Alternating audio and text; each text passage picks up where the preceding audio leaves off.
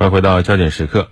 按照财政部等四部门发布的关于二零二二年新能源汽车推广应用财政补贴政策的通知，我国新能源汽车购置补贴政策将于今年十二月三十一号终止，在此之后上牌的车辆将不再给予补贴。在距离补贴结束不到一个月的时间关口，各家车企也都在想方设法冲击销量或订单高峰。从十一月份新能源汽车销量来看，不少车企业绩再创新高。那么，新能源国补的退场会对市场产生哪些影响呢？消费者要去赶这趟政策的末班车吗？我们来听报道。最近一段时间，新能源车企销售们说的最多的话是：现在下单还能享受国家补贴。确实。对消费者而言，在十二月三十一号前购买新能源汽车，包括纯电、插电混动及增程，可享受单车四千八百元至一万两千六百元不等的补贴。但在二零二三年购买新能源汽车将不再享受国补，因此国补倒计时也成为新能源车企抢单的杀手锏。某新能源汽车销售。还有一个月的时间，这应该是对我们销售是一个利好。消费者就是赶在这个国家补贴扶持新能源这一块儿，最后一个月是个末班车，按说应该是个很大的利好。我们就是说尽可能的和客户保持沟通和交流，然后呢，把这个我们的利好政策传达给客户，再促进一下吧。其实从十月份开始，不少新能源车企推出了锁单补贴、涨价提醒、限时保价等一系列措施，来激励消费者年前购车。补贴取消后，消费者购买新能源汽车开销增加，基本已成定局。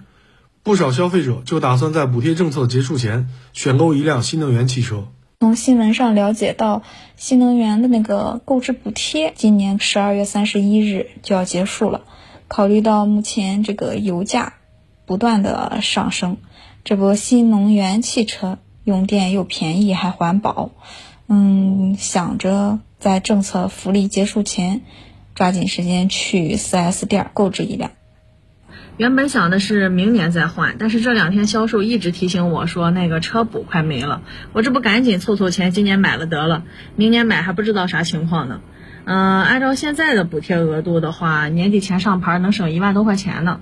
十一月末，比亚迪年内第三次官宣涨价。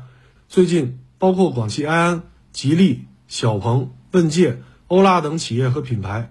都陆续官宣涨价或推出限时保价政策。那国补退出后，新能源汽车明年的车价是否会应声而涨？这是很多消费者都关心的一个问题。在江西新能源科技职业学院新能源汽车技术研究院院长张翔看来，不是所有的车企都会跟随比亚迪去涨价，车企会根据产品的市场供需关系来调整价格。从市场的表现来说啊，现在这个比亚迪的车在市场上特别受欢迎，很多消费者愿意就是交定金，等六个多月的时间呢去提车。但是别的品牌啊不一定是像比亚迪这个情况，所以目前我们观测到市场上只有少数销量排名头部的品牌采用跟随的策略，大部分的车企啊都没有跟随价格，主要还是靠供需关系来去调节。有些这个小众的品牌销量不好的品牌，他们就算是卖车亏损的话。呃，他们还是不能涨价，一涨价，它的这个市场竞争力就会降低，它就更难的卖，销量要下滑。张翔表示，国内消费者对于新能源汽车的消费习惯已经养成，推广了十三年的国补，在今年年底停止后，新能源车企会进入优胜劣汰阶段。我们现在的这个品牌太多了嘛，企业很难达到规模经济效益。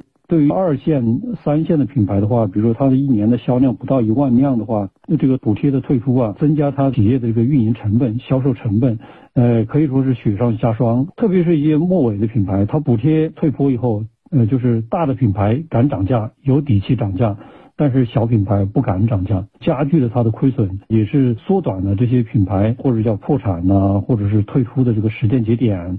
而对于消费者有没有必要去赶这一波补贴优惠政策？张翔则认为，短期内有用车需求的可以考虑。现在新能源汽车的更新换代很快，半年之内没有购车计划的可以等等。呃，如果想这个年底买车或者是春节前买车的话，我建议啊，赶在这个最后的这个机会。现在最高的这个新能源汽车的补贴啊，幅度还是比较大的，嗯。如果这个消费者他不急着用车，他也可以观望。虽然明年呢他就没有这个一万多块钱的补贴了，但是相对来说这个车呀，它的功能更多了，技术更先进了。现在新能源汽车嘛，就像手机一样的，晚买拜年的话，它这个技术水平平台呀，它就是更高的一个级别。建议消费者从呃自己的购车时间来做一个计划。